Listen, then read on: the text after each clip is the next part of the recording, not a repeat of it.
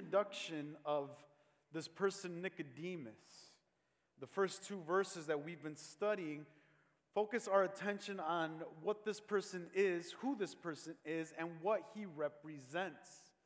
But I want to read to you verse 3 to put this back into perspective and in context. And in verse 3, the Word of God says, Jesus answered him, Truly, truly, I say to you, unless one is what?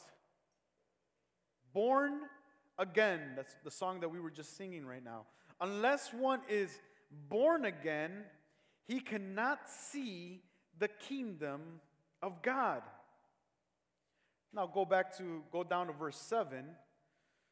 Do not marvel that I said to you, you must be born again. The wind blows where it wishes, and you and your heart and you hear its sound, but you do not know where it comes from or where it goes. So it is with everyone who is born of the Spirit. So this concept of being born again lays at the center of our attention, especially because Nicodemus is, rep- is the representational head of the Judaic law. Here is the Pharisee that we've been talking about.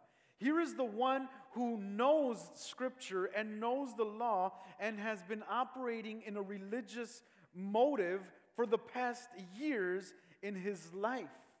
And so Jesus immediately answers to a question that has not been asked. There is no question asked here.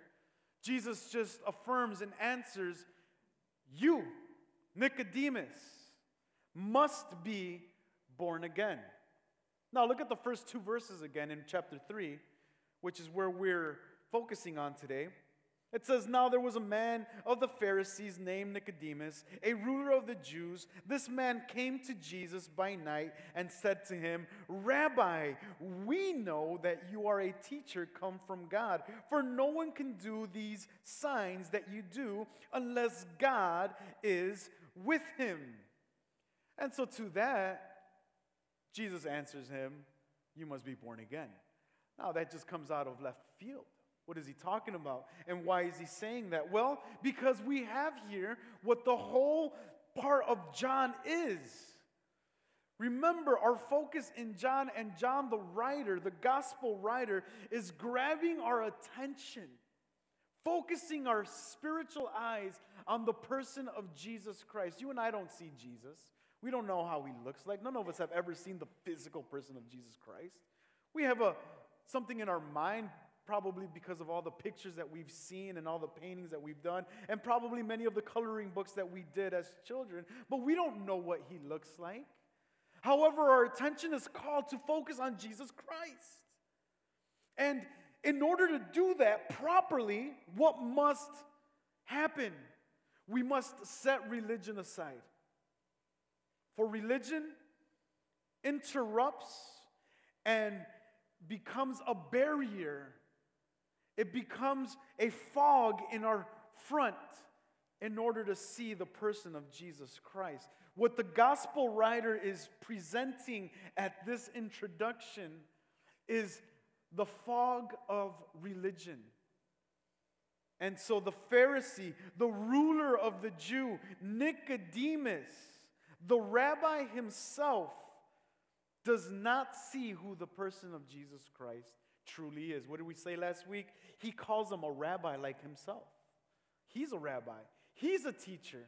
So he puts Jesus on par with who he is. Religion will never show us Jesus Christ. However, these Pharisees, these people in charge with the law, to them it was of utter importance to keep the law. As a summary, what did the law do? The law focused our attention on God and on others. Remember those two aspects of the law? It was basically to keep our right relationship with God and how to hold our relationship with others. In a sense, the law from the Old Testament scriptures, and especially what the Pharisees were teaching and doing at the time, were, pe- were providing a way of salvation, of a works based salvation that God Himself has, had instituted. And we'll get to that aspect a little bit later as we speak and as we teach on this. But it provided for them a way of salvation. They could do something to be made clean, they could do something to be made right with Jesus Christ. Or in the Pharisees' case, they could do something to be made well with Yahweh. And the people of Israel needed to be well and right with Yahweh. The law also provided for them a way of living, it showed them how to live. That's what the word Torah means. The law in the, in the Hebrew, the word means Torah, or it's is said Torah, and the Torah basically means instructions or commands. At a broad meaning, it has a moral admonishment to a way of living. You see, the law just doesn't mean a set of rules. The law means a conduct. The law means morality, how you're supposed to act before God. And so it was more than just rules. What the law did was provide instructions, a way of living. This is right and this is wrong. Some of the Old Testament saints, especially in the Psalm, in, in, one of the famous and longest Psalms, 119, the Psalter and the psalmist says that the law is a delight in verse 92. It says that the law is to be loved in verse 97.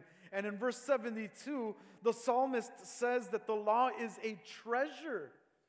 So the law isn't always a negative, in a negative sense. We shouldn't always take the law to be negative, for it provided a way of living. It showed people how to live right before God. And so some of the Psalter would say that it is a delight and it's to be loved and it is a treasure.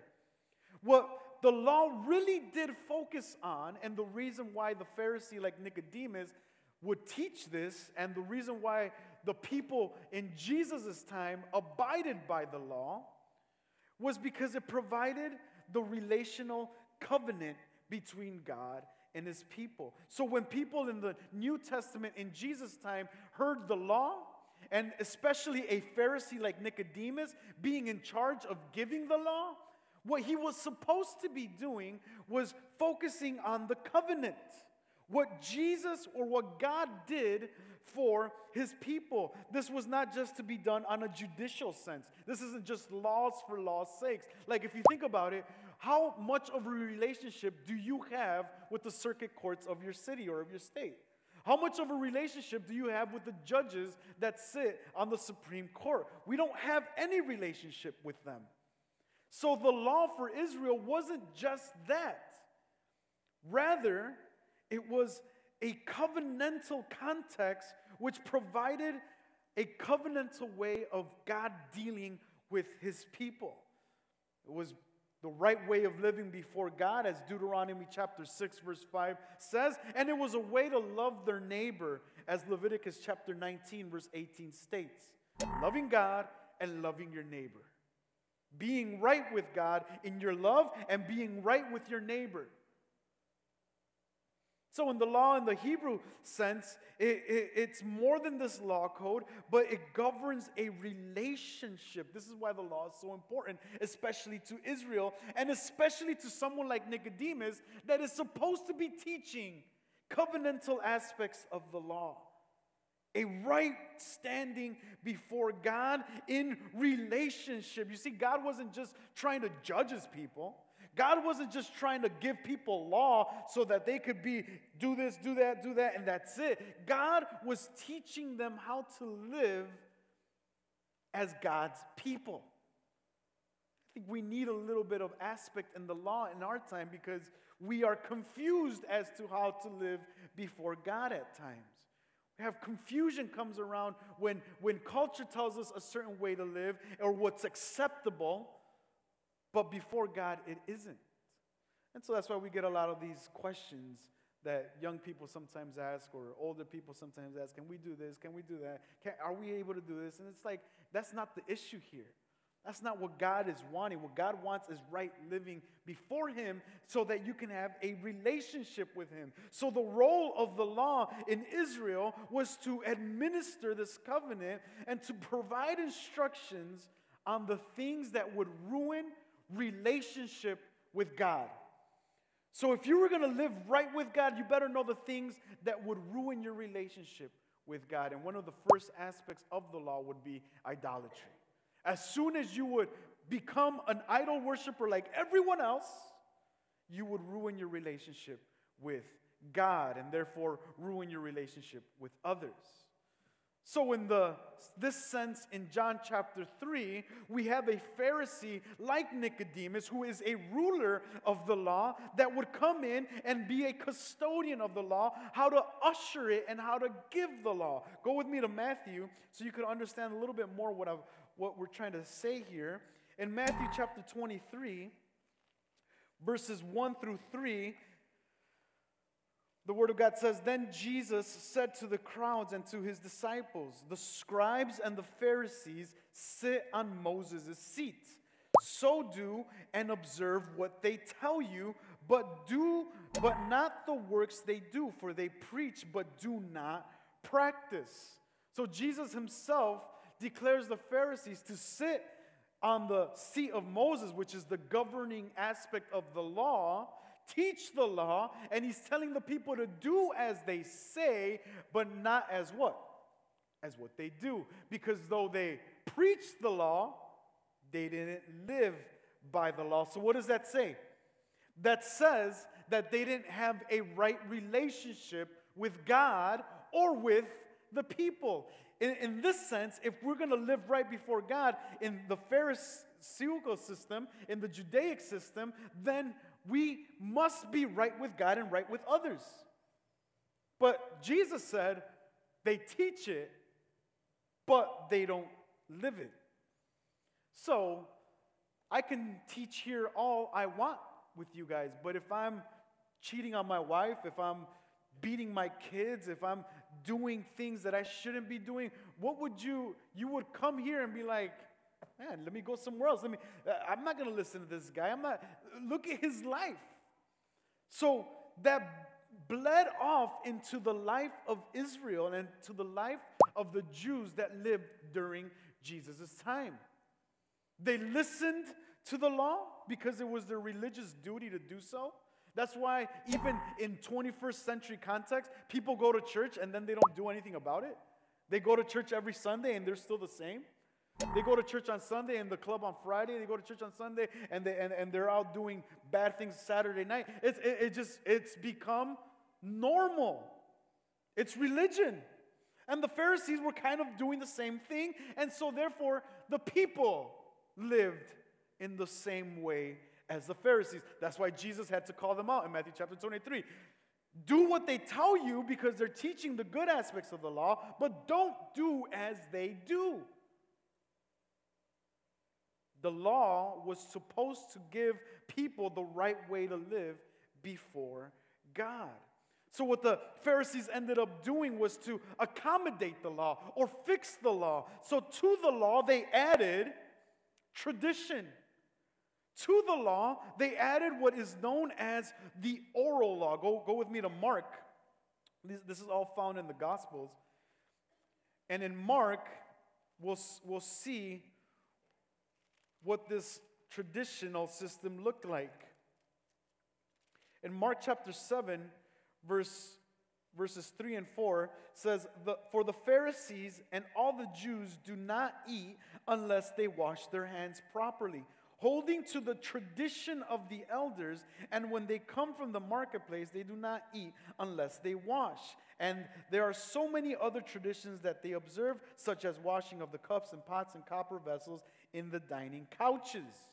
That's a little glimpse of some of the traditional aspects of the oral law. Had nothing to do with what God said, but it accommodated to them how they wanted to live they began to manipulate the law and add to it some stuff that would make them feel better.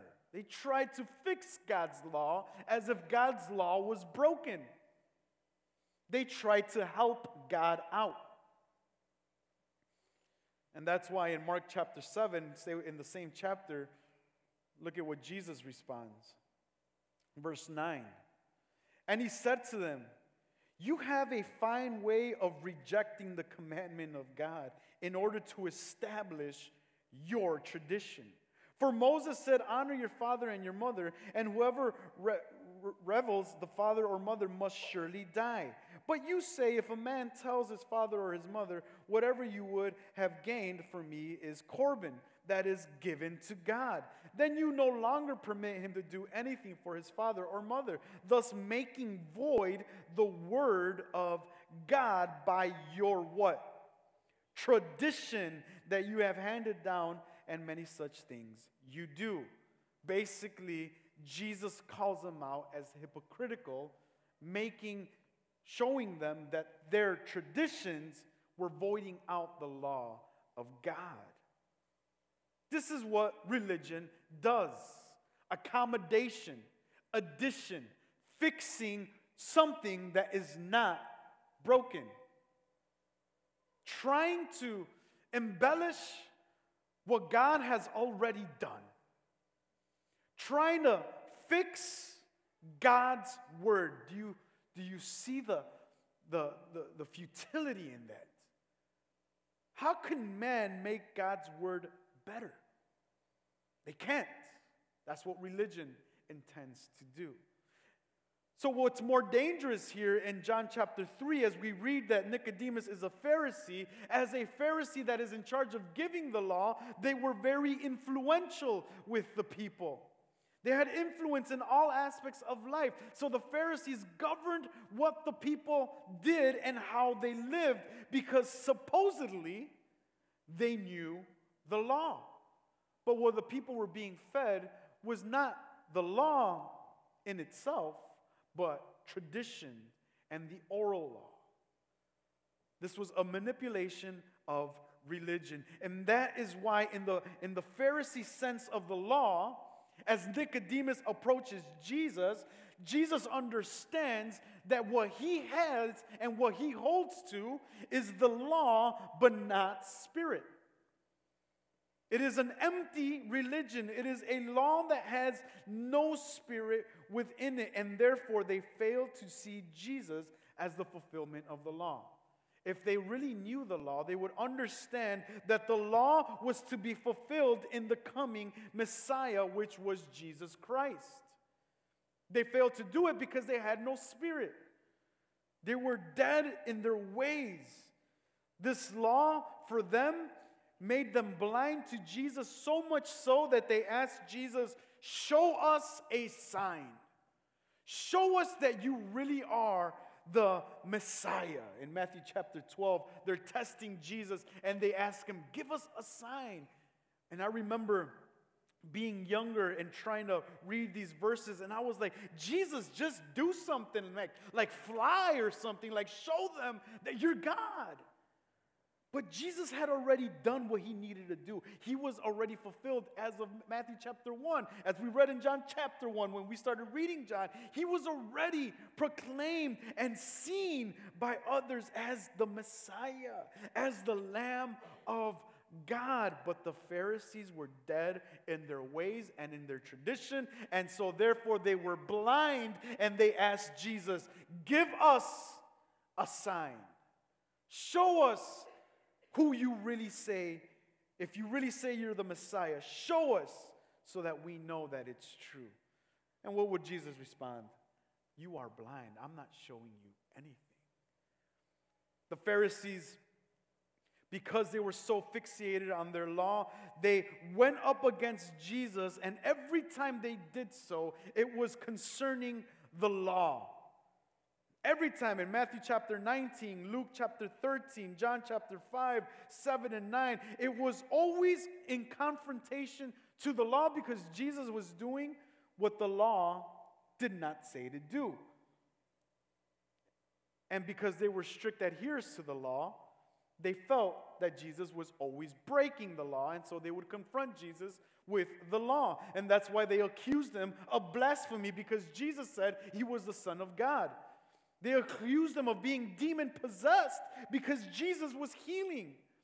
They accused him of being the lawbreaker because he not only healed, but he healed on the Sabbath.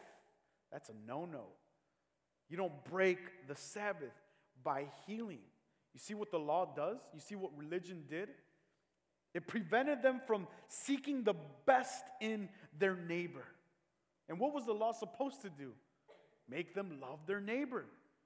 And so when Jesus heals the sick in Matthew chapter 12, verses 9 through 14, when he heals, he heals so on the Sabbath because the Sabbath was what? It provided rest. And so Jesus provided rest to that weary person in sickness. And the Pharisees were like, we can't have that. They had law, but they had no spirit. And the prophets of the old days would understand what this means, especially if you remember our time in Hosea chapter 6, when he says, For I desire steadfast love and not sacrifice the knowledge of God rather than burnt offerings. What God was telling the people in Hosea's time is I don't want your false religion, I want your obedience. What God in Jesus Christ is doing to the Pharisees is the very same thing. That's why verse 3, back to John chapter 3, says, Truly, truly, I say to you, unless one is born again, he cannot see the kingdom of God. At first sight, we're like, why is he saying it? But because Nicodemus, as the representation of the Pharisees, Jesus calls him out immediately. Jesus is not interested in small chat or elevator chat.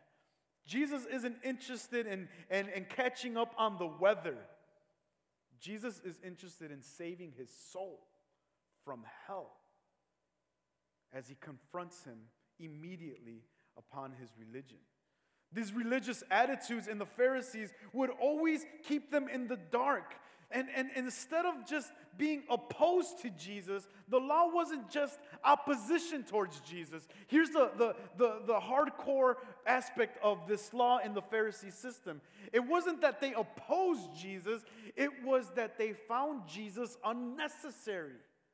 If you have a way of salvation already, why do you need Jesus? Why do you need a Messiah? And so when we get to the Gospel of Matthew and when we study the context of Matthew and a new kingdom and God coming in, what the Jews and the Pharisees wanted was a, a, a leader, a king that would liberate them from Rome. They weren't looking for a savior, they were looking for a deliverer from Rome. And Jesus isn't here to deliver the Jewish nation from Rome. He's here to deliver the Jewish nation, nation from their sin. It's as if we were calling out to Jesus, Jesus, come save us from our president, or Jesus, come save us from our democracy, or Jesus, come save us from this nation and Aaron. Jesus, like, I'm not interested in saving you from the United States and your first world problems. I'm here to save you from sin. I'm here to save you from the wrath of God. And in so doing, he confronts Nicodemus in this same aspect. The law isn't just opposed to Jesus, just pushes him aside and says, We don't need you. Religion doesn't really need Jesus. Man's way to heaven or it's Christ's way to heaven. What religion, though, lacks is only found in the life giving spirit of Jesus Christ. You have to ask yourself, why then did Nicodemus go to Jesus? He had it all. He had it all figured out. He was an expert in the law. But he came to Jesus. Go with me to verse 2 now. I love this. Verse 2. This man, here it is. In verse 1, we see a ruler, a Pharisee. And then in verse 2, it condescends and goes into this man came to Jesus. Who's he talking about? He's talking about Nicodemus. Why did Nicodemus have to go to Jesus? Isn't he the teacher of Israel? Why is he there? There is an, there, we'll read this later on in John, but in John chapter 7 and in John chapter 19, we get an introduction to Nicodemus again, but in a different light. But here, Nicodemus has began to or begun to understand what his religion was missing. It was missing something.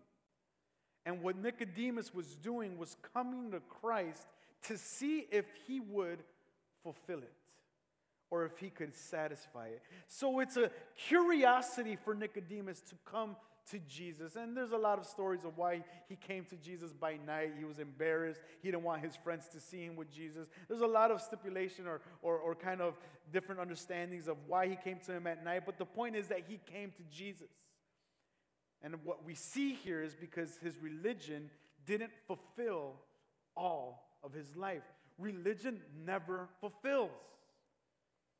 People are bitter and they've been going to church their entire lives. It's not about religion. And so Nicodemus comes to Jesus to find what is missing.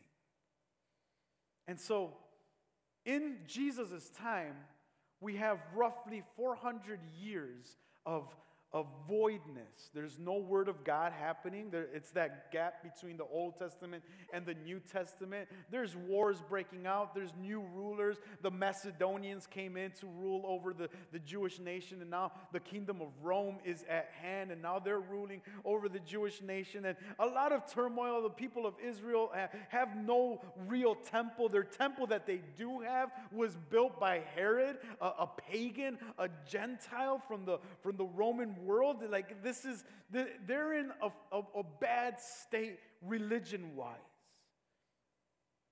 And so, as religious leaders, they're doing their laws and their religion time and time and time again. They're practicing religion with no spirit.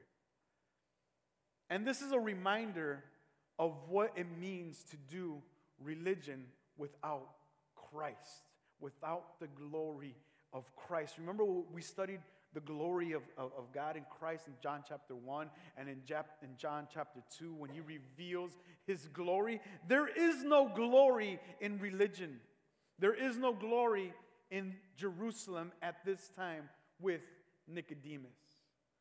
Now, in order to illustrate this, I want to illustrate this with the Bible because Israel was no foreigner to false religion. Go with me to 1 Samuel we're going to go to the Old Testament.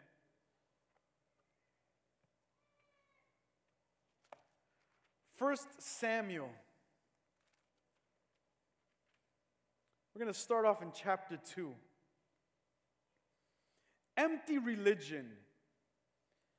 And this empty religion is portrayed in such a way where it makes us angry because at times, this is what we see in our modern day religion. This religion that is shown to be, it's supposed to be the covenant keepers, the high priest in Eli's home in, in chapter 2, verses 12 and on, and his sons nullify this aspect. This is empty religion in the lives of Eli and his two sons, Hophni and Phinehas. Look at what chapter 2, verses 12 through 17 say. Now, the sons of Eli were worthless men. They did not know the Lord. The custom of the priest with the people was that when any man offered sacrifice, the priest servant would come while the meat was boiling with a three pronged fork in his hand. And he would thrust it into the pan or kettle or cauldron or pot. All that the fork would brought up, the priest would take for himself. This is what they did at Shiloh to all the Israelites who came there. Moreover, before the fat was burned, the priest's servant would come and say to the man who was sacrificing, Give meat for the priest to roast, for he will not accept boiled meat from you, but only raw. And if the man said to him, Let, the, let, the burn, let, let them burn the fat first, and then take as much as you wish, he would say, No, you must give it now, and if not, I will take it by force. Thus, the sin of the young men was very great in the sight of the Lord, for the men treated the offering of the Lord with contempt. And it's interesting here in verse 12 when we read, they did not know the Lord. These were priests in the house of the Lord. You understand that? They were the leaders in the house of the Lord and they did not know the Lord. And what that word more implies is that they didn't understand the authority of the Lord, of Yahweh over their lives. They did not know. Can you imagine a pastor that does not know the Word of God? Can you imagine an elder in the church that does not know God or His Word? So, what did they do? In verses 13 through 14, it shows us that they made up the rules along the way. They did not know God, they did not know His Word, and so they made up the rules in order to what? To fulfill their greed. What did they do? They used a three pronged fork. Now, if you picture this fork being stuck into the kettle or the pot to pick up the biggest pieces of meat they could get. Now, this was not stipulated in the law. This was not the way to do it. There was a way to do it, as we read in Leviticus chapter 7, but they were kind of making this up in order to satisfy their greed. But in Leviticus chapter 7, the law had already provided for them. See, if uh, we don't have time to read the entire chapter in Leviticus chapter 7, but what the law and what God said is that the priest and his family would receive the breast and the thigh of the animal, which is the fattest or the biggest portion of meat. But these people were not satisfied with what God had already given them. Rather, they designed this three pronged fork to pick up as much as they could. And in verse 15 through 17, not only were they making up the rules and, and, and breaking the law of God and doing and fulfilling their, their greed, but in verses 15 through 17, they were taking what belonged to God. What were they taking? The fat of the animal. See, in Leviticus chapter 7, verse 31, the fat of the animal was to be burned at the altar in dedication to God. And they were eating it and taking it for themselves. They were stealing what was God's. These are the priests, these are the leaders of Israel. What's sad, what's the sad part here is, is that these type of sacrifices were called peace offerings. What were peace offerings? Voluntary offerings from the people. So, what were they stealing from? They weren't stealing from the tithe of Israel, the, necess- the necessary tithe that Israel had to give to the storehouse. No, they were stealing from the free offerings of the people. It's to say the people that were even more in gratitude with God, that they just wanted to give God more than their tithes. They gave God more, and in these sacrifices, that's what they were stealing from. That's why verse 12 starts off by saying these were worthless people. It reminds me of the prosperity preachers that we see on television, taking the money from the poor. Send us your money and I'll send you my sweat in, in some shirt so that God will bless you. And just taking and stealing money from the people. That's why I always tell the church don't watch TBN and Daystar and all these phony Christian television channels. This is what's going on in those cases. They were stealing from them. And so Eli, the priest, the father of these two worthless men, confronts his sons in verses 22 through 25. And he says, This is not good what I hear. This is bad. What were they doing? They were not only stealing from, from God and making up the rules, they were sleeping with the women that were serving at the tent. They were taking for themselves the good meat, and they were taking for themselves the women, sleeping with them. And this was going on. While Eli was supposed to be the priest in, in front of his family. They heard, he heard all the evil things and says, God will not like this, but he doesn't stop it. And so a man confronts Eli in chapter 2, verses 27 through 36. Eli is confronted with his false religion and his hypocrisy. And, and the man tells Eli, You will die and your sons will die because of this. What happens? You go to chapter 4 in 1 Samuel. Read with me from verse 3 and on. And when the people came to the camp, this is in the setting of war. And when the people came to the camp, the elders of Israel said, Why has the Lord defeated us today before the Philistines? Let us bring the ark of the covenant of the Lord here from Shiloh, that it may come among us and save us from the power of our enemies. So the people sent to Shiloh and brought from there the ark of the covenant of the Lord of hosts, who is enthroned on the cherubim. And the two sons of Eli, Hophni and Phinehas, were there with the ark of the covenant. So let's stop right there. They're going to war and they're being killed. And the bright idea of the leaders of Israel was well, if we bring the presence of God to war, which is represented in the Ark of the Covenant, then we're going to surely win. Because that's what God used to do back in the day. So let's just do as they did back in the day. The question is, why didn't they do that in the first place? Well, you can kind of see the trajectory of this false religion playing off. Phinehas and, and, and, and his brother were, and Hophni, were back home. That they had to bring this ark to the battlefield. What this tells us is that they were manipulating the worship of God. They were losing in battle, so they're like, let's bring the ark and maybe we'll win. Because surely we will win now with the presence of God at hand. And verses 5 through 8, it talks about the emotional outburst of Israel. In verse 5, it says, As soon as the ark of the covenant of the Lord came into the camp, all of Israel gave a mighty shout so that the earth resounded. So we have this emotional response to the ark coming into the, into the battlefield because they believed that with the ark they would win. And this, in verses 5 through 8, this emotional outburst brought fear to the Philistines. They're like, oh my God, these people are crazy. These people are, are, are, are something's going to happen.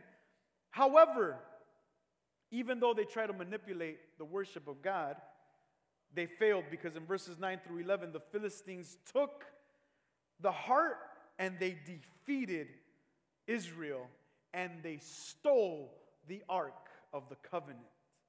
So this false worship was not going to work. This false religion was not going to work. It wasn't the people of Israel that were going to manipulate God to win a battle. God Himself was going to do it, but these people were so far from God because they were being led by false leaders. And so, what ends up happening in verse 13 through 22? Eli gets word of what happened at war, and he said, In war, the Philistines killed your sons, and they stole the Ark of the Covenant. What happens? Eli falls back and breaks his neck. And it's interesting that in this story, as Eli falls, in verse 18, it says that he falls and he breaks his neck because he was old and heavy. He was heavy set man. Why? Because he was eating the fat of the meat that belonged to God. So his own sin killed and broke his neck. He was heavy, and the sad part is that he judged Israel for 40 years. So put it this way 40 years of false religion, 40 years of empty religion, 40 years of sacrifices that were being stolen by his sons in order to appease their greed. 40 years of empty religion, 40 years that the people knew what was going on and could do nothing about. 40 years, and it led to disaster by the Philistine army. It led to them killing off all 4,000 of their men, and it led to to the death of their high priests and their family. And when the wife of Phinehas, one of, one of uh, Eli's sons, heard the news, the wife at that moment was pregnant with a son, and she heard this sad news, and it brought pain, so much pain to her, that she gave birth and brought forth a son. And she paid no attention to him because she was in such pain of what had just happened that she ended up calling his son Ichabod, which means, Where is the glory? You guys all know that story. Where is the glory? Because the Philistines took the Ark of the Covenant. She mistakenly understood that the Ark of the Covenant was the only reigning place of the glory of God. She thought that God was no longer with them or with Israel. This is what religion does it blinds us. She thought there was no more God at the camp, and she names her child Ichabod. Where is the glory? But it was God that was bringing judgment to Israel. It was God that was still there. Many times we think that when we're going through difficult times and difficult trials and, and, and uncertainty and, and we feel defeated, we think, Where are you, God? Why aren't you helping us? And it's God Himself that is involved in the judgment. You guys remember in, in chapter 2, the man of God confronts Eli and says, You're, you're going to die, and your sons are going to die, and your household will be killed off because of the judgment of God upon their lives. See, God was involved in their judgment because false religion will ultimately lead to death. It did so in the Old Testament, and it will lead to spiritual death in the New Testament. It will bring the judgment upon, upon those people that practice false religion, and it will empty us of the glory of God. False worship and religion, friends, are no laughing matter, they are serious. We cannot be here and live religiously and think that we are right before God. We cannot make of God our idol and say, as long as I do what I need to do on Sunday morning and fulfill what I need to fulfill on Sunday morning, I am okay. That is empty religion, that is false religion, and you will be judged for that false religion. Because God isn't involved in our empty worship. God hates idol worship, and He does not want to be converted into an idol. And so, what the moral of the story in this case, to finish off verse 2, is Nicodemus in his representation of this empty religion gets called out by Jesus Christ immediately, and he points to the, he puts his finger on, on the mark that needs to be, he, he says, This is what is wrong right here empty religion. And so, friends, I want to assure you, and I want you to be confident in this, that we will not tolerate false religion here. We won't make of the church just a church to, to feel good about ourselves. This is a place of worship. This is a place where we honor God. This is a place where we break down and lay down our falseness. Come to God as broken people that need to be saved by a gracious, mighty, powerful God. God does heal. And God will heal your heart. God will heal his people. And God will restore the worship of his people, either with us or with the next generation. But, friends, this is the place where the Word of God will confront us and tell us what needs to be fixed. So I pray that you empty yourselves of false religion this morning. I pray that you empty yourselves of tradition. I pray that you live according to the Word of God and be born again, as verse 3 states, because that's what we all need to be born again by Jesus Christ. Let's stand up this morning. Let's bow our head in prayer.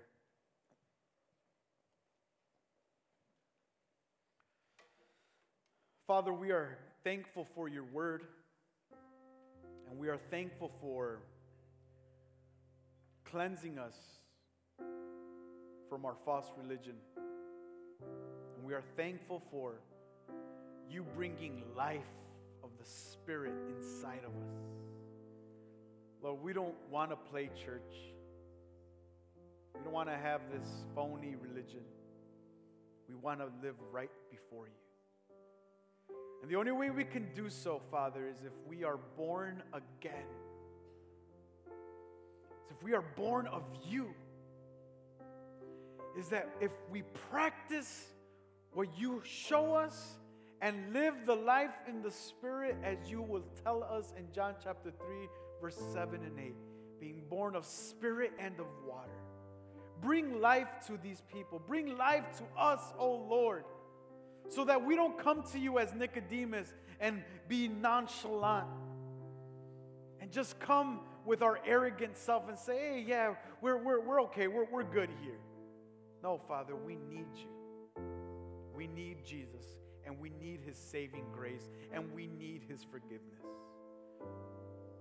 And the good thing about it, Father, is that no amount of rules and no amount of what to do can fix it.